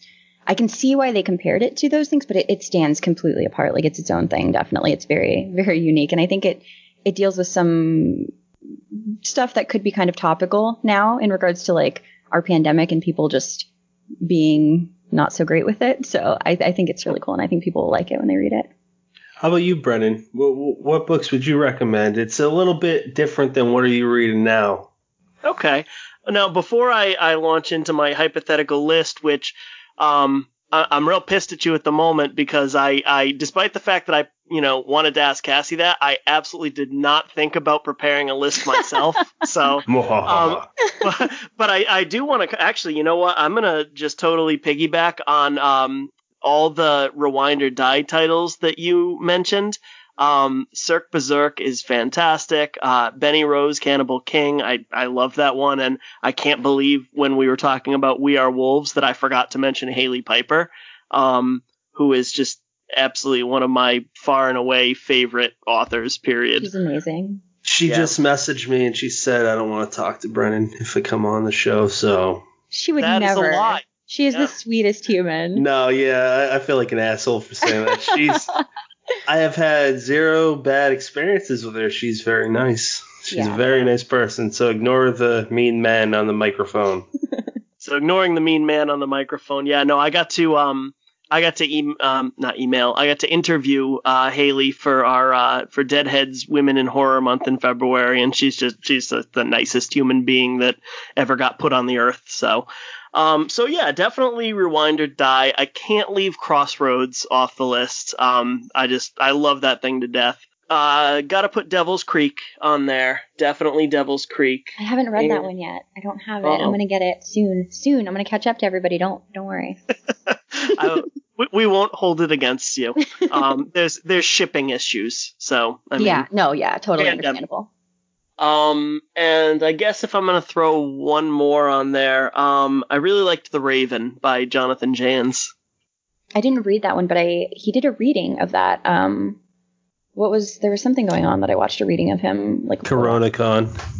Yeah, I yeah I watched his um his reading for that, and I he did really well. I love his readings. He's such a great guy. He's gonna be in the book too. He's a super swell guy. All right, Patrick, your turn. Yeah, now we're putting you I'll on the spot. You, have been sitting and thinking about it when you weren't making rude comments. So. He was googling it. He was preparing. I. all right, so you guys already listed all the books that I for this year. I've read other books that didn't come out this year, but we're sticking on 2020 releases, right? I think some of mine. I think a couple of mine weren't, but most of them were. So if we're sticking to 2020 releases the first one that I read this year was uh, True Crime by Samantha Kolesnik. That was killer. That was fantastic. So good. Well, I want to read her second book whenever that comes out. She's a little busy right now running a press, so. That's know. amazing, though. I'm so excited to see what they put out. Which leads me to Crossroads. Uh, that's just such a killer book. I cannot wait. And hey, Cassie, if you haven't gotten that book yet and you want it, you can enter. Uh, by the time this episode comes out, this is going to be too late for anyone else listening to this, but you can enter the contest by following the rules, which are real simple. It's just follow us, Laurel, and off press, off limit press, and uh, yeah, you can uh, enter to get a paperback from uh, one of two winners we'll have on the release date, which would be the 10th. Look at you guys spreading good reading to the world. you sir are shameless. I, I, mean, I have the book, but I was going to let you do the whole spiel. I'm okay with it. oh, Pat, Patrick, I can't believe I left True Crime off my list. Um, I, I, was kicking myself for that too because I was like, yeah, I really should have said that one too. Yeah. That that's but, a that's a weird one because I read it in December, uh, but it came uh, out in January, so it's like I, I give myself the you know it's it's okay. You just forgot. I read it in January, or no, uh, I don't know when I read it. Shit. I, I think it was my You- third book of the year. You read it in April because you were reading it when we uh, recorded, or, or March because you you were reading it when we recorded uh, that Ketchum episode. Right. And Yeah. the other two I'd put on there is Devil's Creek by Todd Keisling, and uh, which I would seriously be baffled if at no point someone, whoever that is, would be like, "Hey, uh, l- here's lots of money. Let me make a movie off of this," or "Hey, I work for a big publishing." company here's money come write books for us because he's that's just such a good book uh, it's it's the it's it's our Salem's Lot. I think is the nicest compliment anyone could give it. And the other book would be Jessica Guess's Cirque Berserk. That was just so much fun. If you're a slasher fan, you'll love it. If you're a horror fan, you'll love it. If you're a romantic fan and you like horror, you'll love it. I wish That's they'd all- make a movie out of that one. I really loved it. I Oh, told that Je- would be so much fun. Yes. I told Jessica that they should make a uh, Whitney Whitney Houston Halloween cost uh, outfit. Yeah. Oh, of her. Yeah, they should do with the of her main character with the skates and the. And the bat, yeah, Yeah. the bat's Whitney. She's awesome. So those are mine. Um, I, I'm gonna interrupt you real quick because I didn't think to actually turn around and look at the fucking books I have, you know, surrounding me. But uh, I, I I absolutely have to add um, Lullabies for Suffering, the anthology that uh, Mark Matthews edited, and uh, We Need to Do Something by Max Booth. Mm, I just got Lullabies for Suffering in the mail. They just sent that to me. I'm excited to read it.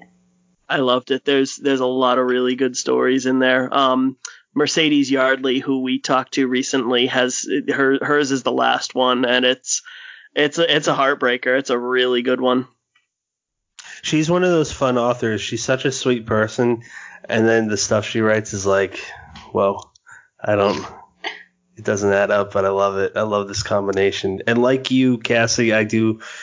I, I'm all for wholesome endings, but like if I'm reading horror, I typically am expecting it to go pretty terrible for pretty much all involved, and I, I like that.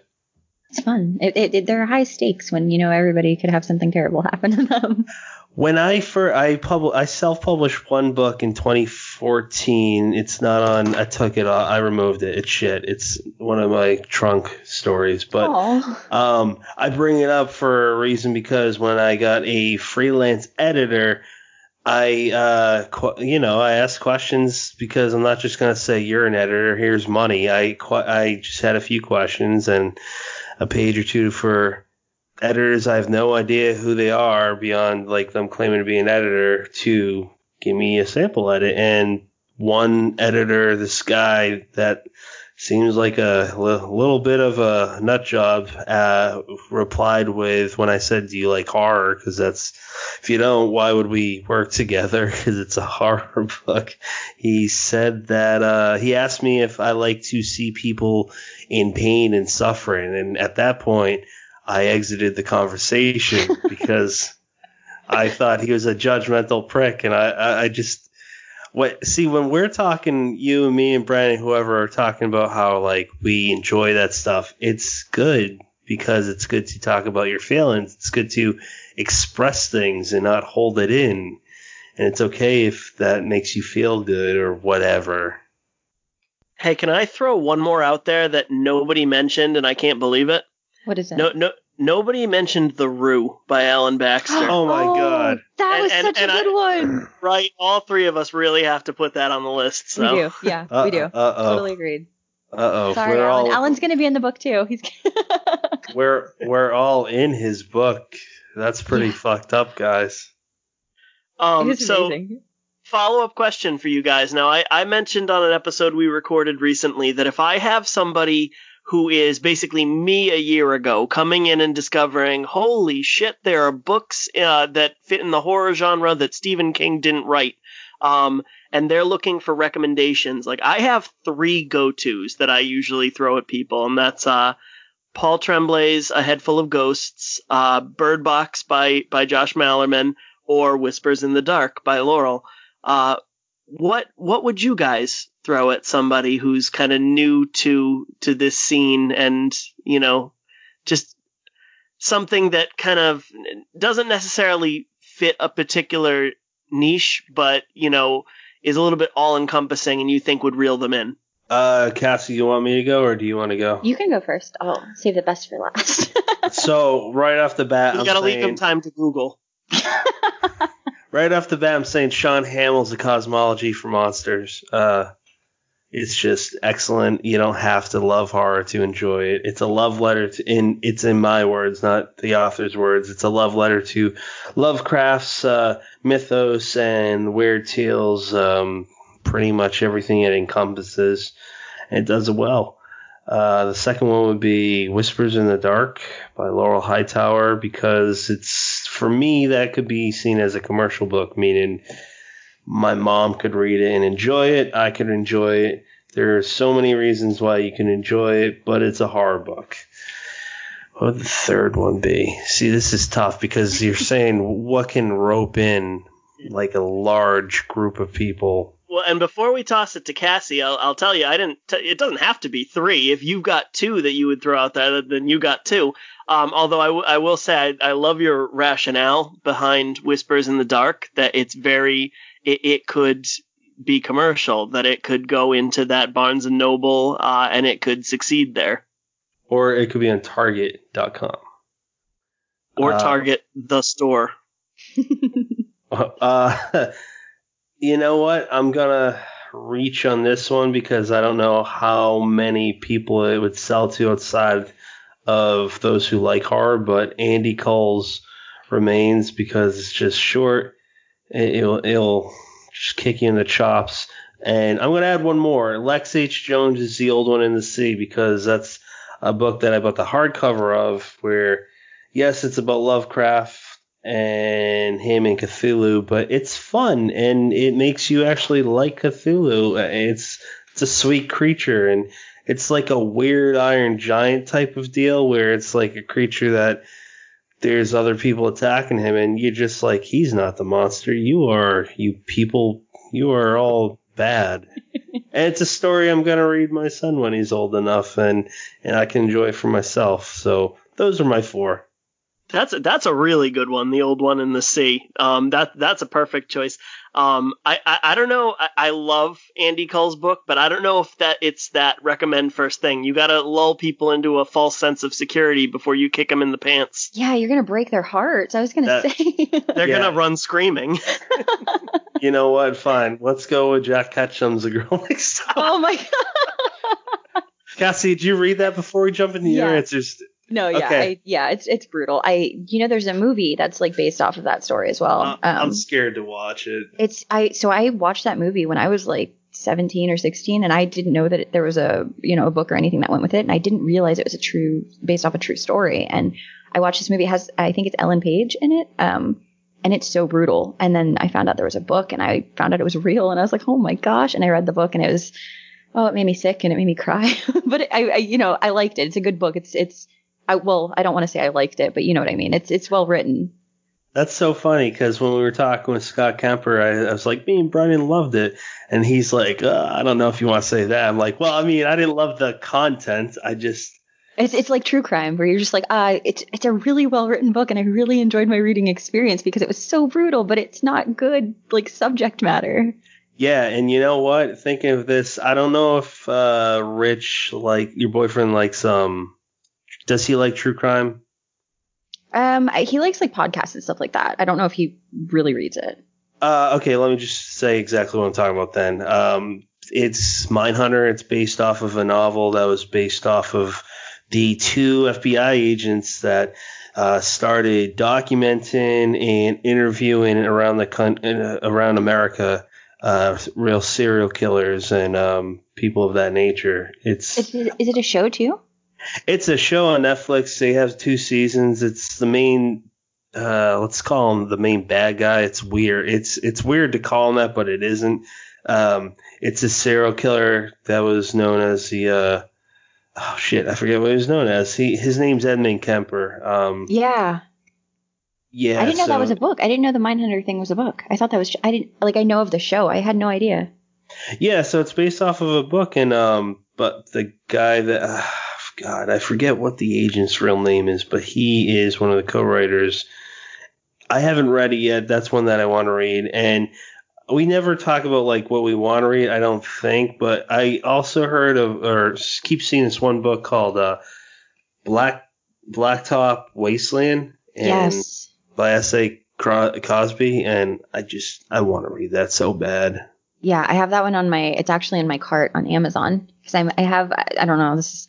I'm not going to plug it, but I have this little app that when you scan receipts when you go grocery shopping, it gives you points and you can turn them into Amazon gift cards. So I've been using them on books because, you know, you got to have books, and sometimes you you know, you are also in a pandemic, so you don't got to have a lot of money. So it works out. But yeah, that's going to be actually the next one that I'm getting. I'm really excited because I've heard amazing things about it.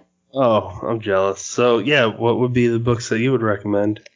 Oh yeah, I, forgot. Um, so my books uh, to new people, people new to horror. I would do "Rolling in the Deep" by Mira Grant, um, who is the alter like the pseudonym of I don't know how to say her name, um, like Sh- Shannon McGuire. Um, I'm not sure if I'm saying that right, and if I'm not, I'm sorry, but I hope people know who I'm talking about. Um, she writes under the horror name Mira, Mira Grant, and Rolling in the Deep is about um, mermaids, like killer mermaids in the Mariana Trench. So that one's like one of my favorite novellas, and it's it's short, but it's really really good.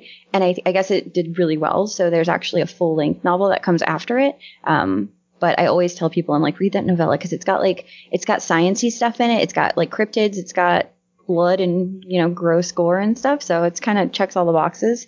Um, and then I would also recommend Coyote Songs because uh, Gabino Iglesias. It's not strictly horror, but there it's it's horrific, and there are some of the stories in there because it's it's technically called uh, I guess like a mosaic novel. So it's a bunch of different stories that kind of tie together, and they're taking place in like around the same area, and they deal with the same sort of things, um, but they're all completely different. And there are some that they're like real life stuff, you know, that you would see on the news, but then there are others that are like just definitively dark and horror and it's really really really good have you guys read that collection I haven't yet. Brennan has, and uh, he. I, I have it. I haven't gotten to it yet, but uh, oh, oh, I misspoke. so this can be the book because you guys i've while we've been talking i've written down several books that i'm going to push up on my tbr so this can be the one that i'm telling you guys to push up on your tbr you need to read coyote Songs. it's really good um, and then the other one is fantastic land by mike bockoven um, and that one's about a hurricane in Florida that kind of devastates this theme park. And they leave some of the people who work in the theme park behind to kind of take care of it. And there's this like flooding that happens. So they're completely separated from the rest of the world. Um, and it's got this really, really intense Lord of the Flies feel, which is one of my favorite books from when I was younger. So I really like that. Um, how evil can people get if they're left to their own devices type of thing. Um, so that one's really, really good. And it's also just, it's definitely solidly horror because it's got some real gross, like harsh stuff that goes on in it. But it's also good in that it doesn't completely, you know, it's not like really extreme, violent gore stuff that might turn people off if they're new to the genre. Interesting. that one And- I have read. Um, and and yeah, it's just it's got the world's coolest premise. Um, and, and I did enjoy it. You know that that sounds like uh, I'm saying it's got a good premise, but it doesn't deliver. But um, and that was another one I read a few years ago, and I don't think I've read anything else by that author. Have you? No, I don't think he's. I don't think he's written anything else. I think he's working on something because I follow him on Instagram and Twitter. Um, but I don't think he'd released anything. And I think he was also possibly maybe in talks at one point about getting that turned maybe into like a movie or something. Um, but I'm not sure where that's going. I would totally watch it though, because I mean, it's told like as you know, it's told in like an interview sort of format. Like uh, what was it, World War Z? I think that's kind of like that as well. Yep. Yeah, but it's it. You know, I think it would totally work as a movie. Now I got a confession. I have not read ever, even in school, Lord of the Flies. Uh, is that? Would you guys recommend that? I would recommend it because I love it. I mean, there are a lot of books like so. You guys recommended Bird Box. I haven't read Bird Box, and I'm like one of the few people I feel like in the community that we're in that has not read it. I haven't read it yet. We're talking to Josh in a couple weeks, and I am. It's on my bookshelf. I'm gonna start it probably this weekend. I I saw the movie. I really like uh, Sandra, and so I watched the movie and I really loved it. I thought it was cool. Um, and I'm not like opposed to reading it at all. It's just I think um, I don't know if you guys can relate to this, but when you're a book reviewer, you tend to have a lot of books that you're behind on that need to get reviewed. And so your fun reading kind of, for me at least, falls to the wayside a lot. So Yes. yeah, absolutely. my books just stack up. It just, it sucks. Like I'm so grateful for reviewing and for, for to do that. Like I love doing it and promoting stuff, but at the same time, I kind of miss what is happening with your background. Look, look at my books. Those are Oh. all those are all for review. That's like 40 books right there. Do you understand my pain? See, yeah, and it's it's it's a great problem to have. It's not like I'm complaining in any way. Um, because a lot of the time when I do read these review books, they end up being fun reading. Like they end up being books that I love anyway, and uh, so it's kind of like it's fun, but I do miss some stuff, especially by popular people like Stephen King. I haven't read any of his recent releases except for Elevation, which I did not like. So Yeah. and My, I know. my book. Oh, I'm sorry. Go ahead. no, no, no. You go ahead. I, I was going to say my book that fits firmly into that category is I've had um, Grady Hendrix's The Vampire Clubs. Yeah, I, I can't think of the title, the- but you know the one. Yeah, no, I do. The book club vampire thing. Um, I, I, yeah. yeah, I really want to get to that, but I just, you know, every time I, I, I pick it up, I'm like, oh, but I'm already in the middle of seven books, and Yeah, I totally get that. Um, that would have actually been one for mine, but I was in a book party for that book, so I had to. I got sent like promotional stuff um, by the publisher, um, and so I had a deadline to read that one. So I got and that that's one what in. you need. Yes, it, it really. That's how you do yeah. it. Yeah. Like right now, uh, so fuck it, I'll just say it on here because I think we already announced it, but like we're try Brennan and I had an idea. We toyed around with what we can do for the podcast because we want to we want to be, you know, attractive for a few reasons, and one of them was like maybe we can be a little bit different with uh, having a a, s- a mini series within the podcast, which would be horror classics. And we were like talking, well, how many can we do? Probably one every other month, which would be six a year. So we're thinking we could do three or four this year. Uh, we start or three this year, whatever it was, and um, we're with Ken McKinley reading Ghoul uh, to record that episode. Ken's probably finished now. Brian's been done for a while, and I'm only 70 pages in because like we got. I I was reading like four books at once, and then we got to read uh, a few more for upcoming guests, and I'm like, I guess Ghoul's gonna have to wait, even though I really love it. Yeah, it happens. So I, f- I feel your pain. the struggle. Absolutely. And I mean, one of the ones we were talking about doing um, is Brian Lumley's Necroscope. And it's like, you know, imagine uh, having, you know, potential podcast guests that we want to read their books, plus, you know, publishers sent you theirs for review, and you've got this 700 page vampire novel. like, you're actually going to get through that? Uh, maybe in like a couple of years I will. I only have really one more question, Cassie. Is uh, for your goals for your fiction, goals for your review uh, platform, and really goals for your art, um, which encompasses so much. So I'll be vague about it. What do you see in the? What What are your goals for all that in the near future? Um, so really, I'm I'm just trying to focus on right now getting things completed. So I don't know if everybody's as slow as me, but it takes me like a really long time to get stuff written. Um, and the time seems to go by so quickly. Like the other day, I was writing like a short story, and seven hours went by in like the blink of an eye, and I was. I genuinely was so confused because I was like, suddenly it's 2 a.m. Oh my God, like what happened? um, so I, I really want to try to focus on maybe figuring out the best way to kind of focus and to keep things straight for me because like you guys have mentioned have noticed i am a little bit scattered. Like i'm doing a lot of different things at, at once. Um, and it i love it. I love all the different things i do but sometimes it's very difficult for me to manage them all.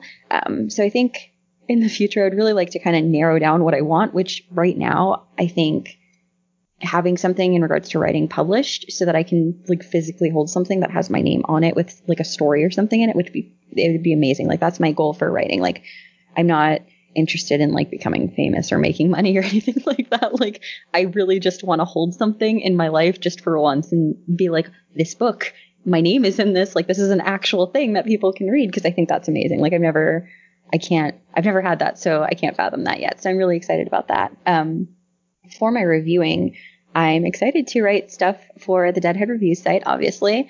Um, I'm going to have, yeah, there's going to be a little, uh, we're doing like the monster stuff right now for the birthday, which congratulations for you guys on the birthday. That's really exciting.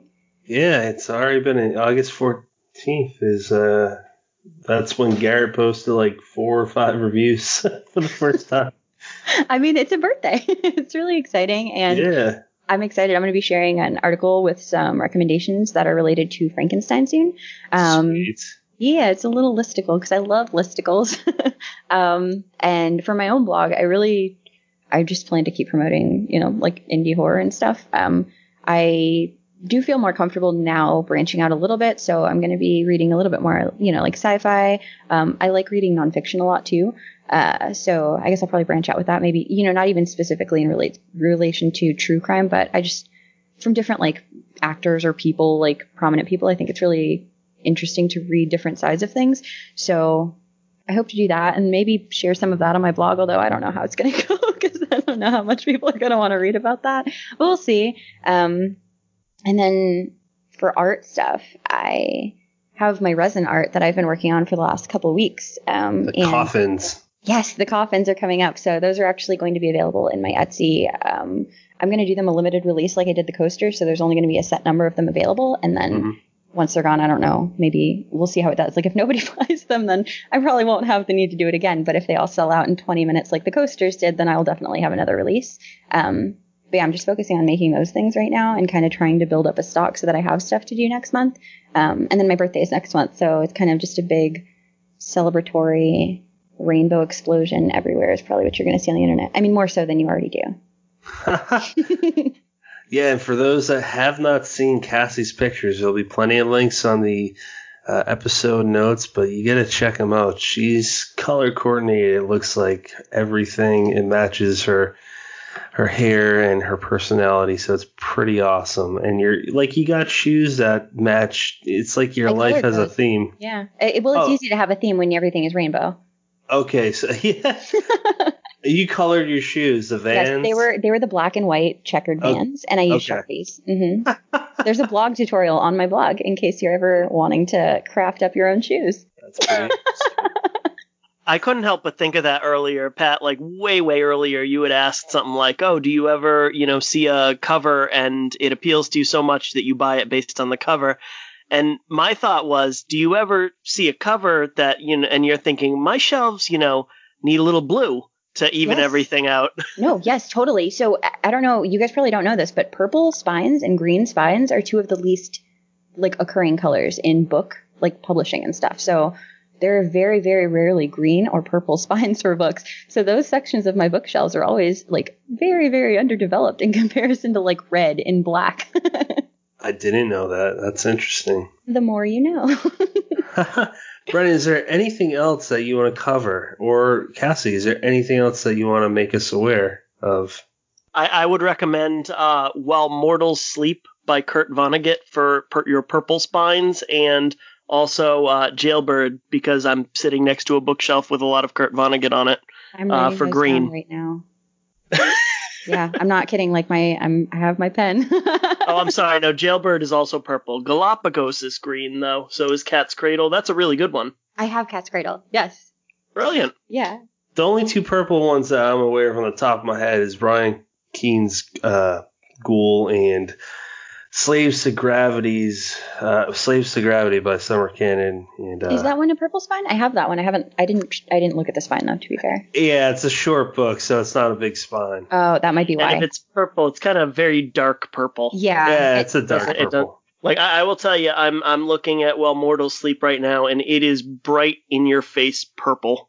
good. That's what I need. Yep. I need more purple. Now, is Cina? I meant to ask: Is Cina's uh, pu- press going to publish physical copies? Because I, I definitely want to buy of one. the of We Are Wolves. yeah. Yeah, yeah. So they're going to be Ooh. um, physical copies, and I believe all the money that's like made from purchases of them is going to go to the charity. Um, I'm not sure which one or if they've announced that yet, but it's you know to support women who have been through some difficult things. So I think it's a really good cause.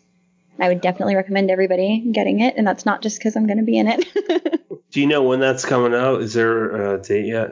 Um, I don't think there's an actual official date. I think it's just like slated for fall. Okay, cool. Um, where can people follow you? Um, you can follow me on Twitter. My URL thingy, my name, what is it? Handle? Handle. Your Handle. handle. Yeah, it's uh, Control Alt Cassie, C T R L A L T C A S S I E. Um, and then my blog is Let's Get Galactic.com, and Etsy is Let's Get Galactic Art. So there's just like a very slight difference there, but if you leave it out, it'll go to something else that doesn't exist. And uh, you can see, like I said, the links are going to be in the episode notes. Uh, hey, Cassie, real quick, have you heard of Buzzbook Expo? Tell me about it. Brennan, do you mind telling us about it? I would absolutely love to tell you about it. I would like to tell you so much that readers, book reviewers, podcasters, librarians, booksellers, and lovers of great scary books, uh, I would love to tell you all that it's just around the corner. Buzz Book Expo. By the way, you got to give me a little more lead up next time. I totally did not have the window open. Sorry, sorry about that. I would like to tell you that Buzz Book Expo is a live streaming event in which publishers will be announcing all the great new horror fiction releases they have to offer through the coming year.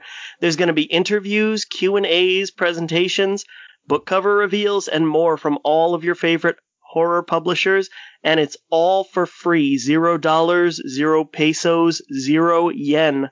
Spend 2 days immersed in exciting book talk from publishers and authors alike. The event's going to take place from August 22nd to 23rd, and all information, including links to the expo, can be found at Mary Sangi, that's S-A-N-G-I, dot wordpress.com slash buzz dash book dash expo dash 2020, and we cannot wait to see you there. Fantastic, sir. Cassie, this was your first podcast. I think you did a fantastic job. Oh, thank you guys for having me here and dealing with my neurotic anxiety. That's all right. We're neurotic ourselves, and uh, you, you you got one story published. You're gonna have a second one out soon with a fantastic table of contents. That's just the beginning for you. Your name's gonna be out there, just like Laurel, just like Sonora V.